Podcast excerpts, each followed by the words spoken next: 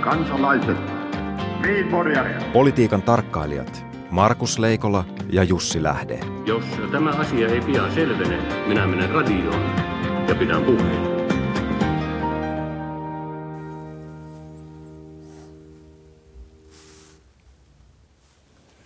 Saanen toivottaa mitä parhainta mahdollista perjantai-aamua teidän ylhäisyytenne Jussi Lähde ja myöskin edustamalleni Suomen kansalle. Kiitoksia Markus, hyvä. Eiköhän me edusteta tässä ihan itseämme ja annetaan Suomen kansalle suora oikeus edustaa itseään ja mielipiteitään tänäänkin. Myös kuopiolaisille. Myös kuopiolaisille, joita edustavat kuopiolaiset kansanedustajat. Mielipiteitä. Tässä, tässä järjestelmässä. Ja jälleen kerran on tyrmätty ajatus siitä, että pakko olisi huono asia. Eli kuopiolainen kansanedustaja Markku Rossi keskusta on ilmoittanut, että Fimea, entinen lääkelaitos, että kun se siirretäisiin jälleen kerran, ei, vaan jätettäisiin jälleen kerran siirtämättä, vaikka se on jo kertaalleen siirretty, kuten Osmo Soininvaara selvitysmies ehdottaa uusimmassa selvityksessään, niin, niin siitä huolimatta se pitäisi siirtää. Hetkinen, nyt minä putosin No, jo, jossain Kuopio ja, Kuopio ja Helsingin välillä raiteelta. Tämä, tämä vaatii hieman savolaista logiikkaa, että niin. pääsee kärryille. Nimittäin yhdeksän vuotta sitten päätettiin siirtää, siirtää lääkelaitos ja, ja tota, sinne tehtiin tämmöinen ikään kuin neutronipommityyppinen ratkaisu, että siirrettiin laitos, mutta ne ihmiset jäi siirtämättä. Koska he eivät ikään kuin tällaisella pakkoratkaisulla suostuneet siirtymään, vaan Historia vallan... on osoittanut, että, että niin kuin väestön pakkosiirrot on aina haastavia. Ja on aina haastavia, mutta demokratiassa ongelma on se, että he saattaa irtisanoutua tehtävistä ja varsin merkittävä osa irtisanoutua. Ja nyt tässä on tullut semmoinen muutos yhdeksän vuoden aikana, että että tuota, osa, osa näistä toiminnoista pystytään kyllä siellä Kuopiossakin rekrytoinnilla on pystytty säilyttyä, mutta sitten osa on riippuvaista ulkomaisesta rahoituksesta, mikä on tietysti sinänsä mielenkiintoista, että meillä on valvova viranomainen, suomalainen kansallinen viranomainen, jonka rahoitus riippuu ulkomaista, mutta, mutta Soininvaaran mukaan nimenomaan tämän ulkomaisen rahoituksen turvaamisen takia se on pakko säilyttää Helsingissä, se osa taas. Se osa. Otatko tästä selvää enää? Tuota, tämä kuulostaa semmoiselta hallinnolliselta kalakukolta, johon nyt yritetään saada mahdollisimman kova savolainen kuori päälle. Mutta odotan, Mutta odotan, ei, olihan... pyydän huomata, että on ennen, maa, ennen kuin sosiaali- ja terveydenhuolto siirretään maakunnille, niin tämä on tämä tilanne. Niin. Tämähän me ei voi mennä tästä kuvan selkeämmäksi. Mutta Soininvaarallahan oli muitakin ehdotuksia tässä. Oli, oli. Tämmöinen maso, maso, maso, maso, masote. Eli, niin. eli maakuntien sosiaali... Siis, siis viranomainen, joka valvoisi sitä, että käykö toteen ne tavoitteet, jotka tässä on tarkoitus tehdä, tota, toteuttaa tällä uudistuksella, jonka yksityiskohdat ovat vielä hämärän Siis soten personal trainer? Ei, vaan, vaan soten isoveli. Ahaa.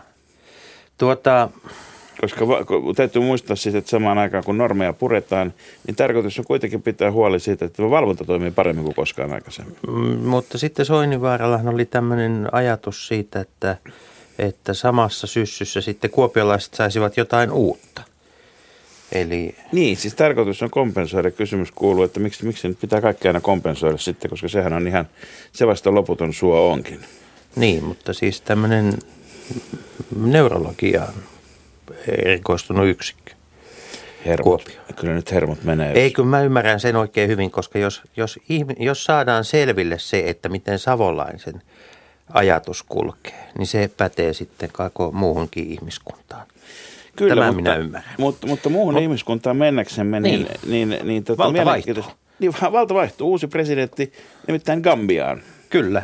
Siltä näyttää. Ja, ja, ja tota, siellähän on diktaattori, diktaattori, jonka nimi, jotta se tulee varmasti oikein lunttaa sen paperista, Jahja Jamme, niin tuota, hävisi vapaat vaalit tuossa taannoin. Ja, ja, ja tuota... Eihän diktaattori voi hävitä vapaita vaaleja. Sulla on nyt tässä Siis onko se enää, dikta- no mikäs, mikäs diktaattori se semmoinen on, joka menee häviämään vaalit ja vielä vapaat vaalit? Niin, no se on kyllä yleensä ainoa, mitä diktaattorilla on hävittävänä paitsi omaisuutensa Mutta tietysti, että... jota, jota, jota tuppaa kertymään myöskin diktatuuri, diktatuurin aikana. Ja, ja, ja tota, nyt on mielenkiintoista se, että kun näissä vaaleissa voittanut Adama Barrow, hän, hän, ei, siis, hän ei suostu luopumaan vallasta, tämä, tämä, tämä, tämä Jamme. Hän vain istuu siellä palatsissa. Niin Jamme on ollut äh, virassaan 22 vuotta ja sehän kertoo koko muulle maailmalle, että jos presidentti, on, jos presidentti on niin pitkään vallassa, niin asiathan eivät voi olla hyvin, eikö niin?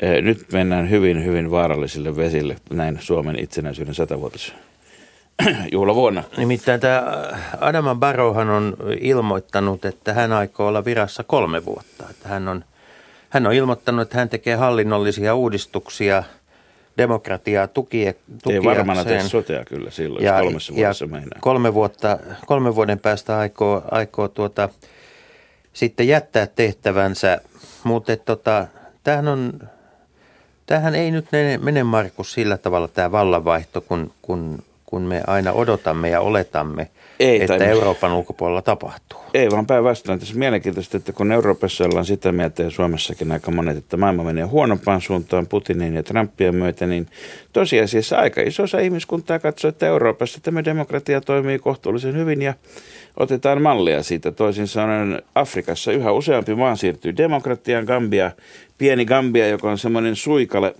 Senegalin sisällä johtuen aikoinaan siitä, että, että britit valloittivat Gambiajoen varren ja, ja, ja tota, ranskalaiset Senega, Senegalin sitten siitä ympäriltä ja, sit, ja nämä maat ovat kokeilleet valtioliittoakin välillä, mutta tota, kaikki, missä on ranskalaistaustasta ja brittiläistaustasta, ei ole helposti sovitettavissa yhteen. Ja, ja tota, mutta mielenkiintoista on se, että tässä tapauksessa siis ECOWAS, eli Länsi-Afrikan maiden yhteisön joukot ovat nyt siellä valmiusasemissa tulleet hieman Gambian rajojen sisäpuolella jo valmiina turvaamaan. Toisin sanoen yhteisten afrikkalaisten arvojen puolesta tekisi mieli sanoa.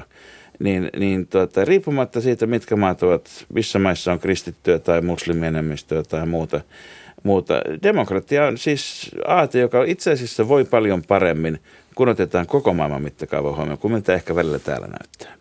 Eli ei pidä haukkua ainakaan väärää puuta, ainakin, ainakaan jos se on nyt Gambian presidentin palatsin pihalle istutettu. Ei, ja mitä haukkumiseen tulee, niin kiinnost, vuoden kiinnostavi, yksi kiinnostavimmista tilastoista suomalaisen yhteiskunnan tilan indikaattorina on julkaistu eilen.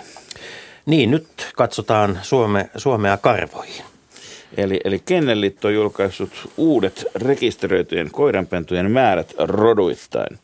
Ja täältä löytyy vaikka mitä mielenkiintoista tietoa, muun muassa, muun muassa tota, Trumpilla niin suuressa huudossa oleva muurin rakentaminen ei voi kovin hyvin, koska esimerkiksi border terrierien ä, rekisteröintimäärät ovat lä- lä- jatkaneet laskua. Mutta tota, kyllä tässä näkyy tämä, mun mielestä tässä näkyy tämä niin kuin, maailman turvallisuustilanne, koska suomalaisilla on selvä, selvä halu tällaiseen niin kuin pohjoismaiseen yhteistyöhön. Ensinnäkin siis täytyy sanoa, että Suomen satavuotisjuhlan kunniaksi niin Suomen ajokoira on te- tekemässä selkeän niin kuin comebackin, että se on, se on toiseksi suosituin koirarotu, se oli jonkun aikaa jo vähän niin kuin laskusuhdanteessa, mutta sitten kolmanneksi on noussut Jämtland, Jämtlannin jämpti.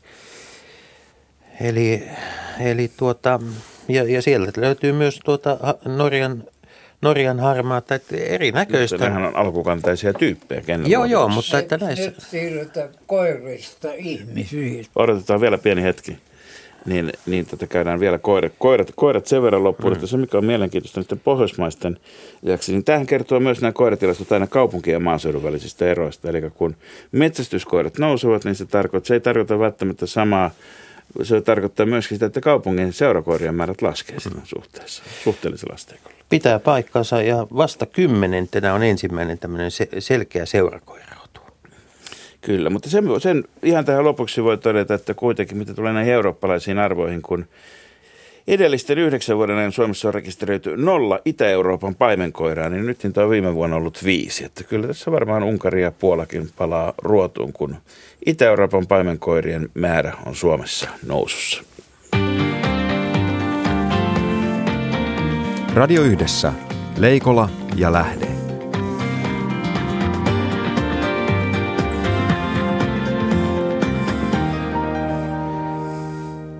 Ja hyvät radion kuulijat, tänään annamme äänen kokemukselle. Kanssamme diplomatian kielestä, diplomatian pöytätavoista ja maailman muutoksesta ovat keskustelemassa Ilkka Pastinen ja Paavo Rantanen. Tervetuloa lähetykseen. Kiitoksia.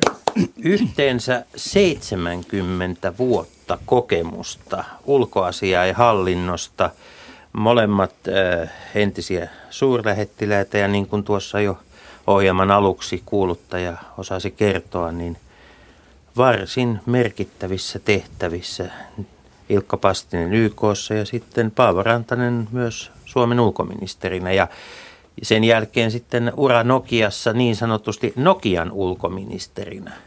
Voi sanoa, että Nokian loiston aikoina. Tervetuloa. Tervetuloa hyvät, hyvät herrat ja, ja, ja tuota, kun tässä juuri ennen lähetystä kahvittelimme niin, ja oli puhe näistä virkaanastujaisista, eli Yhdysvaltain presidentin virka, virkaanastujaisista, niin Ilkka Pastinen muistelit John F. Kennedyn virkaanastujaisia. Olit silloin Viinissä, joka oli maailmanpolitiikan polttopiste Kuuban, Washingtonin ja Moskovan tavoin ja Berliinin tietysti. Mitkä olivat tunnemat tuolloin vuonna, kun John F. Kennedy astui virkaan 60 Vä, alussa? vä, väärä tieto on ollut Viinissä silloin, kun Kennedy murrattiin. Aha, missä olit? Puhuttiin nyt Ei, mulla, ei Minä- mullattiin, vaan astui virkaan. Minä, minä, minä olin silloin New Yorkissa. Kun Kennedy astui virkaan, mitä, mitä silloin maailma odotti häneltä? Ja kyllä häneltä odotettiin erittäin paljon. Hän oli myös tällainen mestari, melkein niin kuin Trump, mutta illityllä tavalla tuomaan esiin omia näkökohtiaan, jotka olivat yleensä hyvin positiivisia.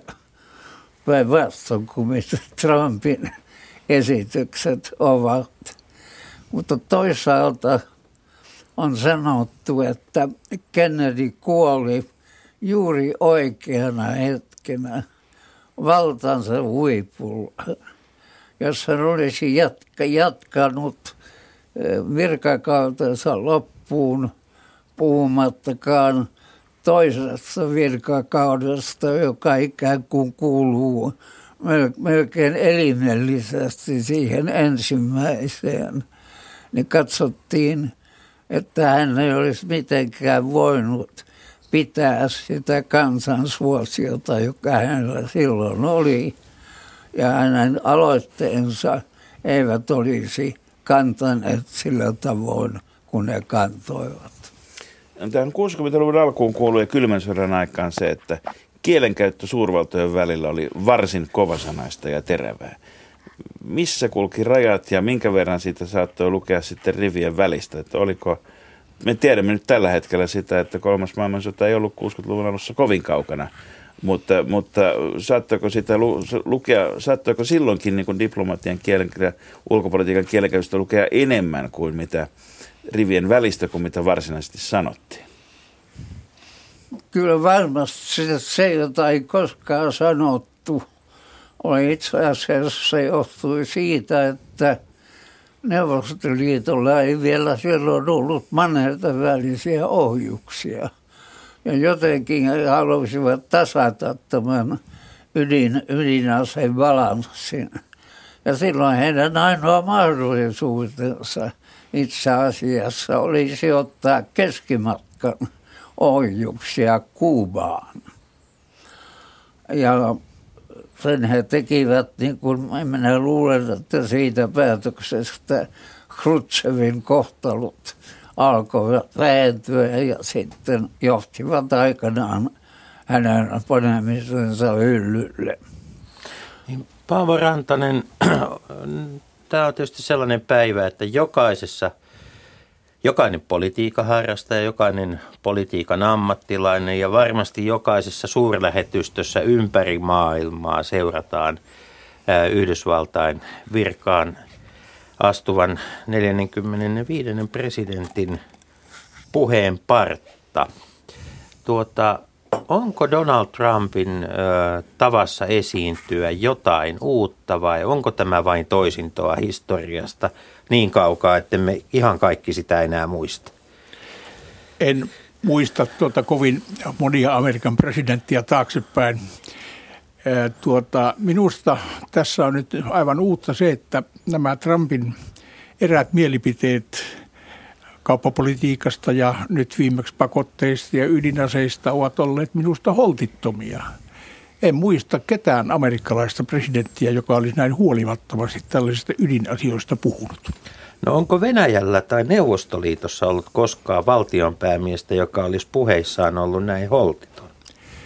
No sanoisin, että Putinin, Putin on kyllä myöskin, ja venäläiset ovat käyttäneet ydinaseista sellaista kieltä, jota ei aikaisemmin, ei Neuvostoliiton aikana oikeastaan kuullut lukunottamatta Hrustovin kerskailua. Jossa tietysti voi kysyä, että oliko Rustov aikoinaan myöskin holtiton. Ainakin hän rehenteli. Sellaisen, sellaiseen oli taipumusta, se voi perästä päin vähintäänkin totta. Hmm. Tuota... Tietysti isompien valtioiden helpompi rehennellä kuin pienempien. Khrushchev oli ensimmäinen venäläinen johtaja, joka vieraili lännestä. Ja se herätti yhtä suurta ihmetystä itse asiassa kannatusta amerikkalaisille, kun hän käveli siellä vapaasti kansan, kansan välissä. Ja tässä suhtauduttiin ihmetyksellä ja ällityksellä, että hän tuli tänne. Sama toistuu silloin kuin Gorbatsovin. Aivan sama ihmeteltiin, että tällainen mies tulee joka onkin ihminen eikä mikään paholaisen näköinen. Niin, niin valtion vierailu on tietysti iso symbolinen merkitys aina, että ne konkretisoi, siis kun valtiot päämiestensä hahmossa tulevat lähemmäksi toisen maan kansalaisia, ne, ne, ne konkretisoi. Mitkä, mitkä tässä valtioiden välisten suhteiden ylläpidossa, diplomatiassa, mitkä muut on semmoisia keskeisiä instituutioita? minkä, minkä avulla sitten, niin kuin missä on niin kuin sellainen iso symbolinen lataus muuta, mitä käytetään. Me tiedämme, nootti on eri asia kuin tavallinen kirje tai maili tai twiitti. Tota, Mutta mut mitkä on niinku semmoisia, että mietitään diplomatian, niin kuin, sanoisiko raskaan sarjan työkaluja näiden valtiovierailujen ohella? No kyllähän se saattaa tulla esiin esimerkiksi neuvotteluissa kahden maan kesken – ja jos on kovin ongelmallinen tilanne, niin siinä sitten toinen osapuoli kyllä saattaa turvautua uhkailuun ja kiristykseen. Että tätä on varmasti maailman sivu tapahtunut. Mutta se ei ole aikaisemmin näkynyt sieltä, sieltä hallintopalatsien tai neuvottelupaikkojen ää, niin kuin seinien, seinien ulkopuolelle. Se on salaisuuksien maailma, josta tavalliset kansalaiset eri maissa eivät juurikaan tietoa ole tähän mennessä saaneet. Onko nyt niin, Paavo Rantanen, että, että tuota, tässä on edessä noottikriisin sijasta twiittikriisi, jos, jos Donald Trump ö, kertoo avoimesti koko ajan omista näkemyksistään ja mielipiteistään ja ö, Twitterissä ja, ja, ja samaan aikaan niin kuin – Yhdysvaltain hallinto pyrkii tekemään diplomatiaa va, äh, niin kuin perinteisin tototuin keinoin. Miten nämä, miten nämä maailmat voidaan ylipäänsä yhdistää? Ja sanoisin niin kuin entinen suurlähettiläs raporttinsa lopuksi, että nähtäväksi jää, kuinka tämä aie toteutuu. Tuota, en mä usko twiittikriisiin. Mä kyllä uskon kuitenkin, että tuota, tämä normaali diplomatian koneisto tulee säilymään ja tulee tekemään töitään. Tietysti tyyli on muuttunut valtavasti vuosikymmenten verralla, äh, varrella, mutta nämä perusasiat kyllä pysyvät. Niin, äh, maailma oli hyvin hämmästynyt, kun Norjan Nobelkomitea aikanaan myönsi Yhdysvaltain juuri virassaan aloittaneelle presidentille Barack Obamalle Nobel-palkinnon. Ja oikeastaan sen hämmästyksen, se hämmästys oli niin suuri, että, että on jäänyt varsin vähälle se, että palkinto myönnettiin presidentti Obamalle siitä syystä, että hän oli antanut arvon perinteiselle diplomatialle, perinteiselle diplomaattiselle työlle. Ja siinä tietysti samanaikaisesti viitattiin, viitattiin, ei siis viitattu, hänen edeltäjiinsä ja heidän tapaansa toimia. Ilkka Pastinen, onko, onko diplomatia ollut kuinka monta kertaa vuosikymmenten varrella – koetuksella. Paljonko meillä on ollut maailmassa johtajia, jotka eivät ole ymmärtäneet, miten diplomatia toimii? Diplomatia on niin eri tasolla, eri äänisävissä. Ja se esitetään joskus kovaa ja raasti. Jos ajattelemme, kun Reagan teki poliittisen käännöksen, jolla itse asiassa Yhdysvallat siirtyivät patoamisesta hyökkäykseen. Patoaminen on puolustuskeino. Ja silloin hän heti alkuun sanoi, että Neuvostoliitto on tällainen pahan valtakunta, jotka varastaa, valehtelee ja tekevät vaikka mitään. Ja sellaista sanoa harvoin saadaan eh, ensimmäiseksi. Ja näyttönä tästä hän ei ryhtynyt minkäänlaisiin neuvotteluihin Neuvostoliiton äh, kanssa, joka herätti Neuvostoliitossa tietysti suurta hermottuneisuutta. Mutta toisaalta niin kuin Reagan sanoi, että kenen kanssa hän sitten neuvottelee, nämä venäläiset vastapuolet kuolevat kaiken aikaa toistensa perässä mikä piti paikkaansa. 80-luvun alussa. Kyllä. Mutta se oli kovaa diplomatiaa. Hän nimittäin myös kielsi kaiken kaupan Venäjän kanssa, joka ei perustunut siihen, että Venäjä piti maksaa kovalla valuutalla. Ja sinne myytiin ainoastaan tavaraa kovalla valuutalla. Ja venäläiset pelkäsivät 93 Yhdysvaltain ydinasehyökkäystä, koska Yhdysvalloilla oli menossa tällainen suuri sotaharjoitus, jossa ensimmäisen kerran myös ydinaseet osallistuvat harjoitukseen. Mutta kaikki tämä oli harkittua. Reagan, Reaganin politiikka oli sillä tavalla ilmeisen harkittua, että hänellä oli siinä toimiva ja asiansa osaava hallinto ja esikunnat ja sotilaat rivissä mukana. Eikö niin? Ja, ja, ja tuota, samaan aikaan, aikaan tämä Kuuban kriisin jälkeen rakennettu kuuma linja, eli suora puhelinyhteys Moskovan ja Washingtonin välillä on toki toiminut. Nythän kuulee usein, usein, usein se, mikä uutisoidaan ulos sitten tämmöisissä erinäköisissä kriisitilanteissa, että valtionpäämiehet ovat soitelleet toinen toisilleen ja, ja, ja tota, paitsi onnitellaan valinnoista ja muista.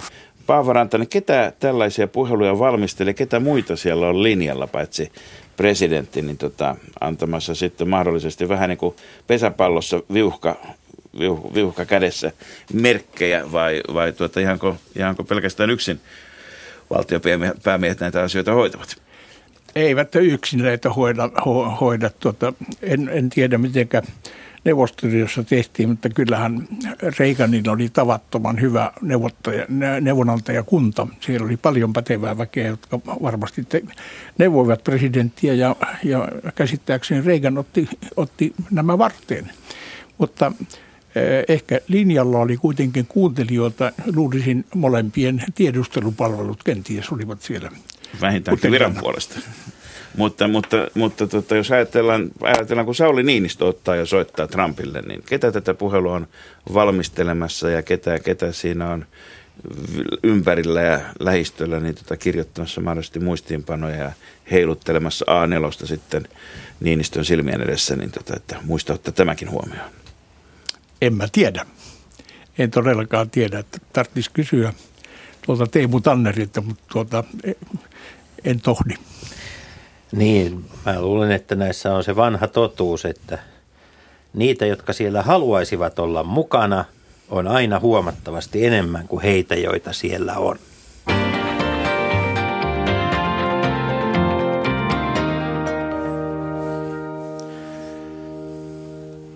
Satavuotias Suomi juhlii, mutta kuinka paljon Ilkka Pastinen ja Paavo Rantanen suomalaisella diplomatialla on ollut sellaisia suuria juhlahetkiä? Mitkä ovat olleet suomalaisen diplomatian itsenäisyyden ajan ne tärkeimmät ja parhaat hetket, ne hetket ja henkilöt, jotka ovat kansakuntaa kannatelleet ja eteenpäin vieneet?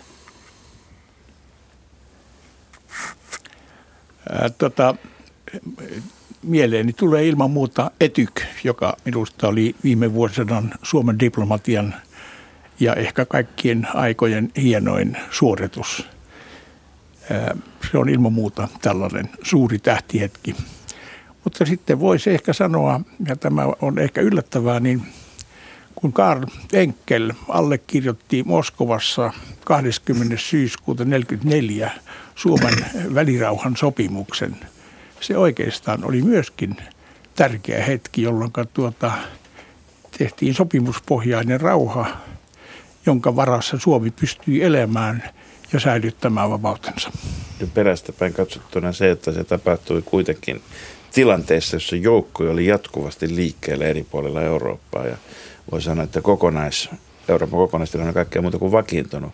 Ja, ja kuitenkin Suomi oli, oli Lont, tai Helsinki oli Lontoon ohella toinen, toiseksi ainoa siis sotakäyvien maiden pääkaupungeista, joka säästyi miehitykseltä. Moskova myös. Ja niin Moskova toki, toki myös. Niin tota. Kyllä vaan. Tota, Ety, Etyk on sikäli mielenkiintoinen instituutio, koska se on niin kuin, sillä on niin erilainen klangi eri vuosikymmenen. 70-luvulla oli selvä, että se oli Kekkosen Suomen aseman vakiintumisen tun puolueettomana idän ja lännen välissä ja Kekkosen ulkopolitiikan suuri voitto. Mutta, mutta perästä voidaan sanoa myöskin, että se avasi, avasi sitten niitä ensimmäisiä esiportteja, jotka johtivat, johtivat lopulta sitten Berliinin muurin murtumiseen myöskin mistä niin näyttäytyy eri aikoina erilaiselta. Onko nyt tyypillistä tämmöisille niin kuin merkittäville saavutuksille ja protokollille, jossa ikään kuin päätetään asioita, että ne jättävät myös tulkinnan varaa tulevaisuudessa aivan toisennäköisille tulkinnoille? Onko diplomatia tarkoituksella myöskin epämääräisyyden taidetta? Nimenomaan, siis minä olen tullut siihen tulokseen, että äh, Trump ei ole niin mielivaltainen ja tällainen täysin laskematon kuin mitä hän on. Hän on laskematon, koska hän pelaa perite, peliteoriaa, jota Putin pelaa koko ajan. Sen mukaan hän vastustaja, joka on mahdollisimman epämääräinen, ei ennakoitavissa – voi tehdä yllätyksiä missä tahansa, niin se on aina ylivoimainen tällaisessa suhteessa. Nyt tuntuu niin kuin Trump olisi lainannut peliteorian käsikirjaa ja tekee Yhdysvaltain politiikan yhtä epävarmaksi, yhtä ennakoimattomaksi ja niin edelleen. Että on jännää nähdä, onko tässä peliteoriassa tässä joku yhteys? Tota, mä halu, haluaisin muistuttaa Ilkkaa ja pyydän häntä kertomaan tästä Israelia koskevasta päätöslauselmasta, oliko se 242, 242, joka minusta on hyvä esimerkki juuri tästä epämääräisyydestä, epämääräisyydestä mutta sinähän olit paikalla. Kyllä, joo. Ja tämä tulee, menee kieleen nimenomaan. Siis 242 on edelleen se päätöslauselma, joka vedetään aina esiin, kun lähi kysymystä käsitellään. Sehän syntyi kuuden päivän sodan jälkeen.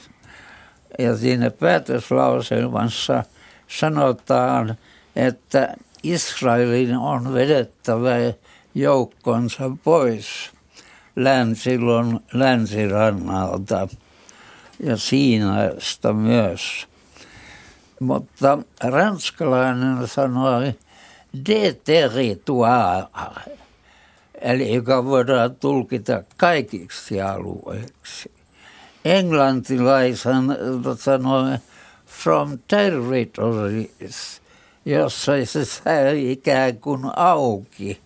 Ja arabit tietenkin vetoavat ranskalaisiin teksteihin – ja muut sitten englantilaisia, että tällaisilla, kun diplomaatin kielestä oli puhetta, niin tällaisilla seikoilla voidaan pelata vaikka äärimmäisiin asioihin asti.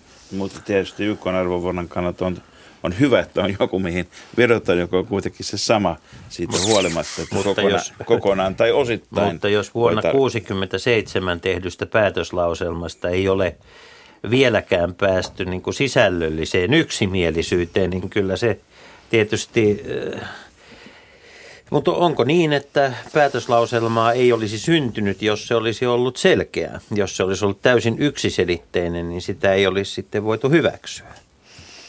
Ei olisi tosiaankin. Ja se selittää, että vielä 50-luvulla Ranska oli Suomen ulkoministeriön käyttökieli. Ranskahan oli vallottanut tämän aseman jo 1800-luvun loppu, loppupuolella. Ja vasta, vasta ensimmäisen maailmansodan rauhan sopimuksessa, joka on tehty ranskaksi, todetaan, että tämä ei ole mikään ennakkotapaus. Ja että englannin kieli on saman arvon kuin ranska. Mutta ranskaksi tämä sopimus kuitenkin tehtiin. En, en, en sano, että tunnetun seurauksen, pelk, tuota, tunnetun seurauksen sen vuoksi, että se oli ranskaksi, mutta ehkä silläkin oli pieni osavaikutuksensa. Sitten jos ajatellaan, sitten, sitten tietysti diplomatian kielessä on paitsi näitä epämääräisyyksiä, mutta on myöskin asioita, joista pidetään periaatteen vuoksi kiinni, vaikka käytännössä toimitaan toisin. Monet vanhemmat kuulijamme varmaan muistavat, että, että kylmän sodan aikoina painetuissa kart, Euroopan karttakirjoissa, jos ne ovat amerikkalaisia, niissä luki Latvian maiden – tuota Baltian maiden kohdalla luki, että nämä Latvia, Liettua ja Viro ovat Neuvostoliiton miehittämiä ja Yhdysvallat ei ole tunnustanut. Näin oli painettu karttakirjoihin ja käytännössä toki Yhdysvaltain politiikka tunnustanut tai ei, mutta lähti siitä, että, että Baltian maat olivat osa Neuvostoliittoa. Suomi ei ollut myöskään tunnustanut. Mutta suomalaisissa karttakirjoissa ei muistutettu siitä. No mitenkäs tulee niin, niin. käymään niin, karttakirjoissa Krimin kanssa? Tullaan näkemään monenlaisia karttoja. Mä uskon, että Venäjällä on ihan uusi kartta käytössä ja me muut käytämme vielä toistaiseksi toisenlaista karttaa. Mutta tulemmeko me, tullaanko Suomessa, uskalletaanko Suomessa koskaan painaa sellaista karttaa, jossa todettaisiin Krimin olevan miehitetty alue? Voi olla, että merkitään se jollakin viivoituksella, joka kertoo, että kysymys on avoin. Hmm.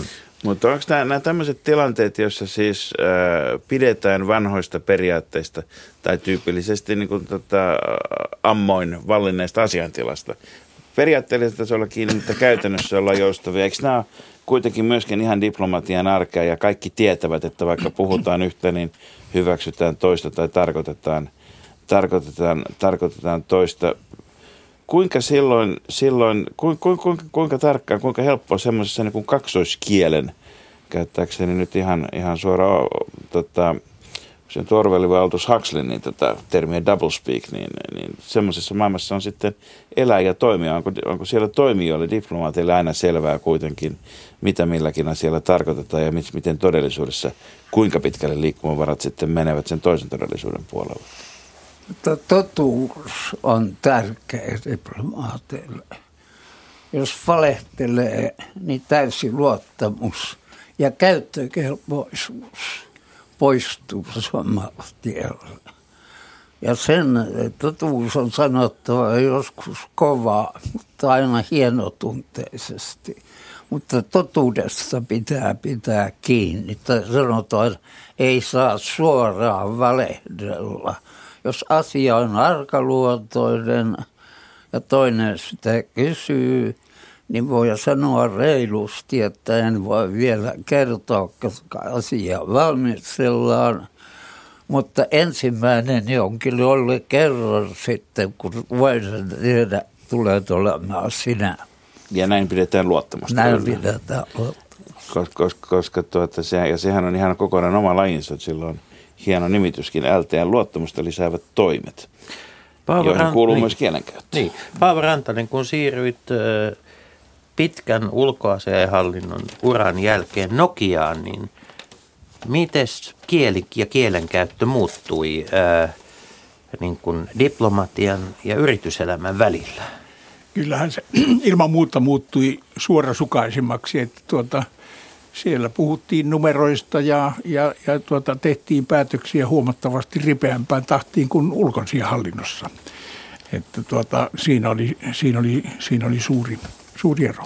Entä miten asiat nimettiin? Annettiinko asioille suorasukaisempia ja totuudenmukaisempia nimiä, koska yleensä diplomatiassa täytyy ensin, ennen kuin päästään keskustelemaan, niin täytyy sopia, millä nimillä asioista puhutaan. Joo, varmasti oli tilanteita, jolloin, jolloin täytyy vähän niin kuin naamioida juttuja. Ja mä luulen, että yksi esimerkki oli siitä aikanaan, kun Nokia möi, möi tuota tämän ää, Nokia Electronicsin pois japanilaisille. Niin tuota, se oli hyvin salattu operaatio ja, ja myöskin siellä oli oma koodinimi. Joko sen koodinimen voi kertoa? Mä olen tainnut sen unohtaa. Mä luulen, että tässä, tässä Tämä ei diplomaattinen välttämättä- tämä oli- vastaus, jos tämä, mikä. oli, tämä, tämä oli hieno taidon näyte. Mutta haluaisin kyllä lisätä sen, että eh, mä jouduin olemaan seitsemän vuotta Nokia Deutschland eh, GmbHn hallituksen puheenjo- hallintoneuvoston puheenjohtaja.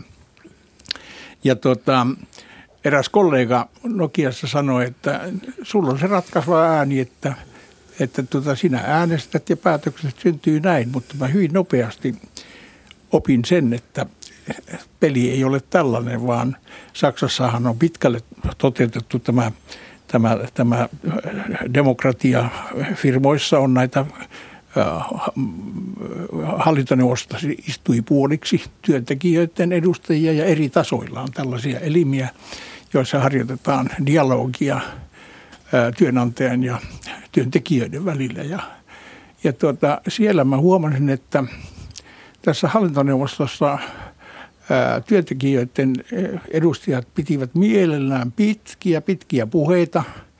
Ja aivan samanlaisia kuin mä olin tavallaan kuunnellut Unescossa, että siellä puhetaito kukoisti, mutta niin nämä saksalaisetkin olivat aikamoisia. Ja, ja, tuota, ja kun olin oppinut UML-leivissä kärsivällisyyttä, niin se nyt tuli hyvään tarpeeseen. Ja kyllä me saavutettiin ihan hyviä, hyviä tuloksia. Eli ne samat diplomatian eväät, eväät kantoivat sitten myös sillä. Minusta kyllä, kyllä vanhasta kokemusta oli todella hyötyä.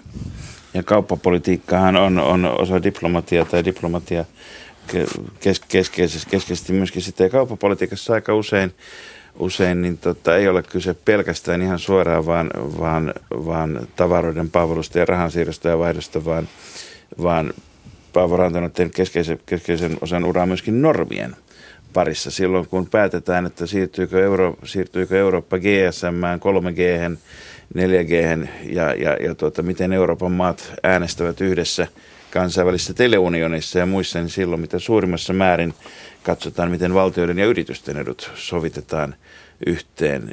Suomi on Suomessa, Suomessa tuota, yksi asia, joka ehkä vähemmän on tiedetty tässä satavuotisjuhlavuonna, voidaan nostaa sekin esiin, että meillä nimenomaan tämä yhteistyö, tiedon kulku valtionhallinnon ja sitten yritysten välillä siinä, että minkä tyyppisiä normeja ja standardeja kannattaisi, pitäisi edistää, edistää tuota, näillä monikansallisilla foorumeilla. Se on perinteisesti ollut varsin laadukasta verrattuna ehkä moneen muuhun maahan.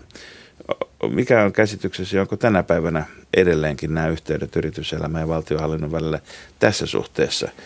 Diploma, kauppadiplomatian puolella, onko ne, onko ne siinä kuosissa, kun se nyt on aika paljon muutakin kuin vain nämä Intian vierailut? No kovasti toivon, että näin olisi, että tämä dialogi talouselämän ja, ja, ja valtiovallan välillä jatkuisi. Ö, omalta ajaltani Nokiassa muistan ja aikaisemmalta kun olin valtion leivissä, niin tämä dialogi toimi erittäin hyvin. Tunnettiin molemminpuolista luottamusta Ja, ja vaikka tuo Mutta Wahlroos aikanaan kerskui, että Suomi on Pohjolan Japani, niin sehän oli humpuukia. Mutta Suomi oli Pohjolan Japani siinä, että tämä valtiovallan ja elinkeinoelämän välinen suhde oli varsin hyvä, aivan toisin kuin Ruotsissa.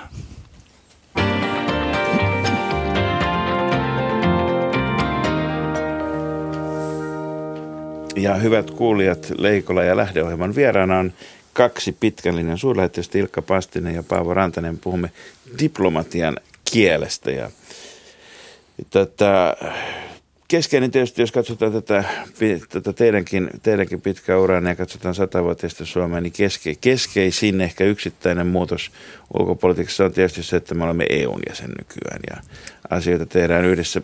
Miten EU-jäsenyys on vaikuttanut diplomatian kieleen Suomessa? Kokonaan uudella tavalla, koska nykyisin näin EU-ssa sai puhua millä kielellä tahansa myös omallaan, jos on oma tulkki mukaan. Minusta se on hyvin oikea lähtökohta. Ei, ei tarvita omaa tulkkiakaan. Kyllähän Brysselissä oli myöskin kopeissa istui suomen, suomen kielen tulkkeja ja, ja tota, muistan, kun olen siellä puhunut viran puolesta suomeksi, niin puhuin tarkoituksella harvakseltaan. Ja silti mä epään, että meniköhän tuo sanoma aina niin kuin perille.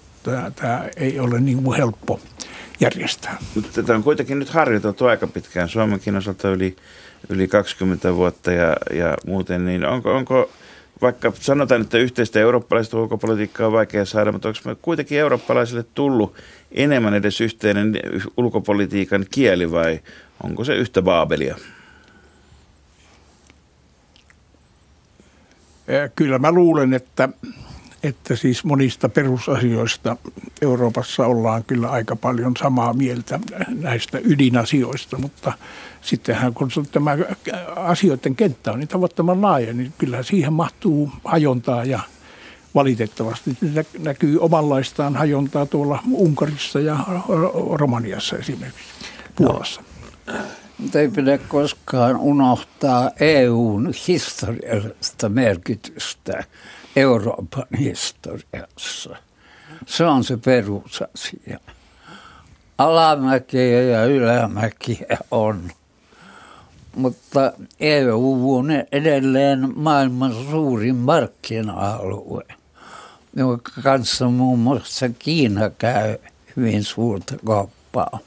Niin vaikka, vaikka tuntuu, että välillä talo on vanha ja vetoisa, niin kyllä sinne kuitenkin niin kuin pääovesta mielellään tulijoita on vieraita, vieraita hyvinkin, niin Tota, Mutta kuitenkin on tässä syntynyt myös koko joukko tämän byrokratiatermin lisäksi myöskin tämmöistä ihanteellista uutta terminologiaa, niin kuin yhteiset eurooppalaiset arvot. Ei tämmöisestä puhuttu parikymmentä vuotta sitten. Tietysti ne kohdistuu nyt myöskin niin kuin tota EUn jäsenmaihin nämä, nämä syyt, miksi, miksi tämmöisiä termejä, termejä käytetään. Et selvästi selvästi niin kuin näyttää siltä, että kyllä EU myöskin luo – tota, paitsi byrokratiakieltä, mutta myöskin tämmöistä ideologisempaa kieltä. Joo, mutta eihän se ole tämän päivän asia. Silloin kun EU aate lähti liikkeelle 40-luvun lopussa, 50-luvun alussa, niin kyllähän silloin tuota, oli kysymys Euroopan yhtenäisyydestä ja paremmasta tulevaisuudesta ja rauhan takaamisesta, että olihan siinä aikamoiset arvot pelissä silloinkin. Mutta kun 20 vuotta sitten puhuttiin yhteisistä eurooppalaisista arvoista, niin tuntuu, että niistä puhuttiin muulle maailmalle, että ottakaapa opiksi ja tuntuu, että tänä, tällä hetkellä se on niin kuin Euroopan sisäistä paimentamista. Mutta tuota, mitenkäs pieni ja piskuinen Suomi tässä diplomatiassa tällä hetkellä pärjää? Tässä olisi nyt kaksi, kaksi kokenutta henkilöä, jotka voisivat antaa esimerkiksi nykyiselle ulkoministerille Timo Soinille jonkinlaisen väliarvion hänen, hänen tuota, toiminnastaan. Minkälainen ulkoministeri meillä tällä hetkellä Suomessa on? Minun kannaltani on erinomaisen hyvä ulkoministeri koska hän juuri hän noudattaa tätä diplomatiaa perussääntöä. Hän puhuu totta ja hän puhuu selkeästi. Ja hänellä on joku tällainen iskulaus, joka hän heittää sinne väliin. Enkä mä ole huomannut, että sillä olisi tuommoisia puoluepoliittisia tai sisäpoliittisia tarkoituksia. Minusta, että henkilö huomioon, niin hän on menestynyt sangen hyvin.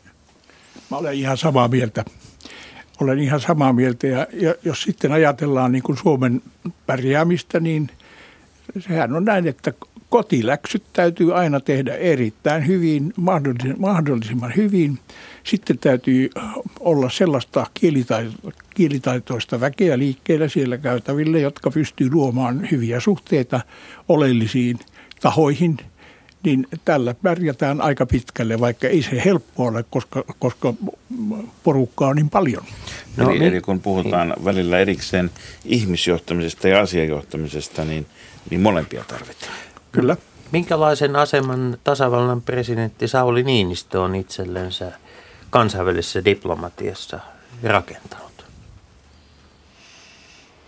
Suomen tilanteen huomioon ottaen ja huomioon ottaen esimerkiksi häntä edeltäneen presidentin, joka oli ensimmäinen toteuttamassa perustuslain muutosta – jossa siis sanotaan, että tasavallan presidentti johtaa yhteistoiminnassa.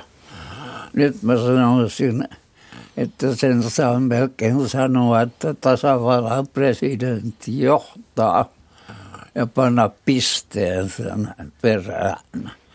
Koska tasavallan presidentti on erittäin menestyksellisesti todella ottanut haltuunsa – ulkopoliittisen johdon. Ja jos on päällekäymisiä, niin hän kutsuu kaikki puolueiden edustajat puhutteluun, ei nyt suoraan haukkumiseen, mutta kuitenkin sanoen, että pojat, pojat, pojat ajatelkaa nyt yhteistä tilannetta, toimikaa sen mukaan. Niin Paavo Rantanen, onko nyt niin, että, että kun meillä oli vähän niin sanotusti lautaset kolisivat toisiaan vasten, kun tasavallan presidentit ja, ja, tuota, ja pääministerit hakivat paikkaansa ensimmäisinä EU-vuosikymmeninä, niin onko nyt niin, että, että tämä kyseinen lause, johon suurlähettiläs Pastinen viittasi, pitää lausua niin, että – tasavallan presidentti johtaa yhteistyössä hallituksen kanssa. Minusta olen tämän tulkinnan kannalla. En, en mä pani sitä pistettä. Mutta niin pitkä tauko. Pitkä, no, pitkä voi, tauko. Voi olla aika pitkä tauko. Ja niin. Tämähän on nyt vuosia mittaan vakiintunut tähän suuntaan ja minusta presidentti Niinistö on kyllä onnistunut hyvin. Onko Suomella oma erityinen kielensä diplomatiassa EUn sisällä johtuen asemastamme karhun kainalossa Venäjän naapurina? En tiedä, mutta en usko. Tai, tai sanota, että, eli toisin sanoen viimeisetkin suomettumisen hiukkasjäämät on saatu pyyhittyä jonnekin historian arkistoihin. Ei, niitähän on täällä vaikka kuinka paljon. No minkälaisia ne ovat? Missä se näkyy?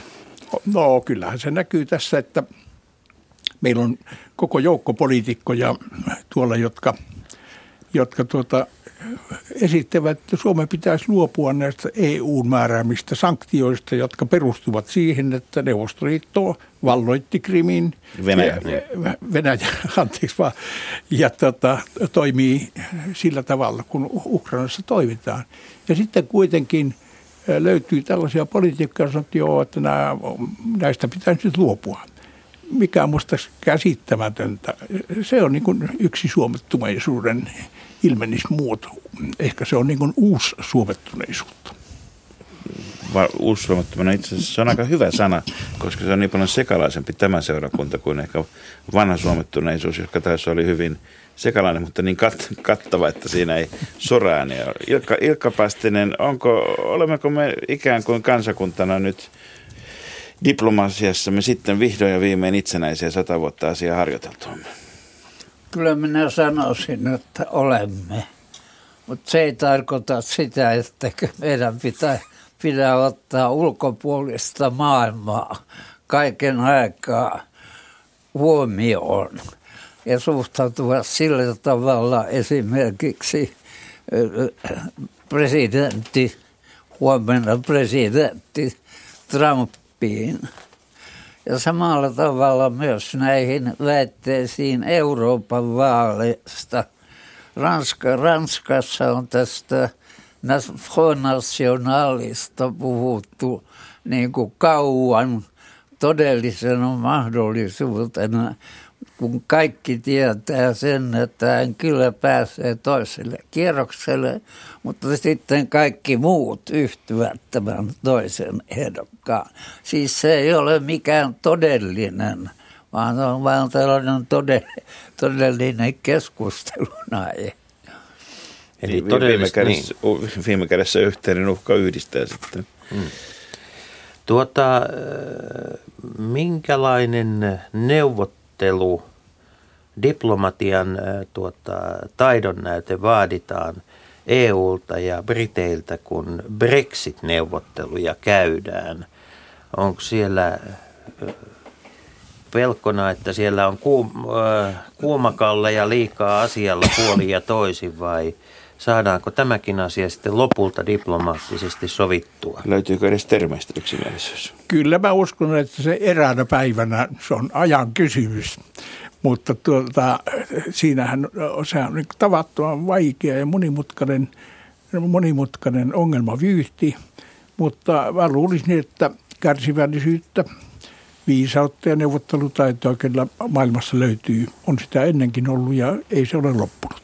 Eli, eli tota, ominaisuus, hyvät nuoret, jotka mietitte diplomaatin uraa, niin ominaisuus, joka tässä on toistunut, toistunut kahden veteraanin puheessa monta kertaa, on kärsivällisyys. Niin, vielä lopuksi semmoinen molemmilta herroilta pieni, pieni kuvailu. Millaisesta henkilöstä tulee hyvä diplomaatti? Ai, mulla on paperi täällä sitä, tätä vastausta varten. Joo. Jos vielä sen löydän. Tässähän se on. Mä en ole tallettanut tätä muistiini, vaan tämän kysymyksen vuoksi olen antanut kirjoittaa sen. Tämä on yhden englantilaisen Saville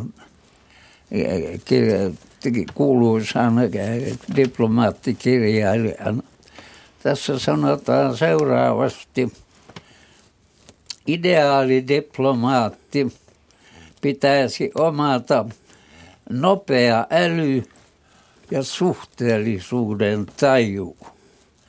Hänen pitäisi käyttäytyä tahdikkaasti ja kunnioittavasti sekä oman maansa johtajiin, esimiehiin, mutta myös alaisiinsa.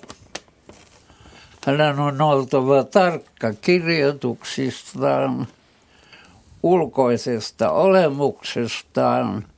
Vain täten hän voi tehdä arvokasta työtä maansa hyväksi ammatissa, jotka on mielenkiintoisin ja kiinnostavin kaikista ammateista. Eikös tässä tullut?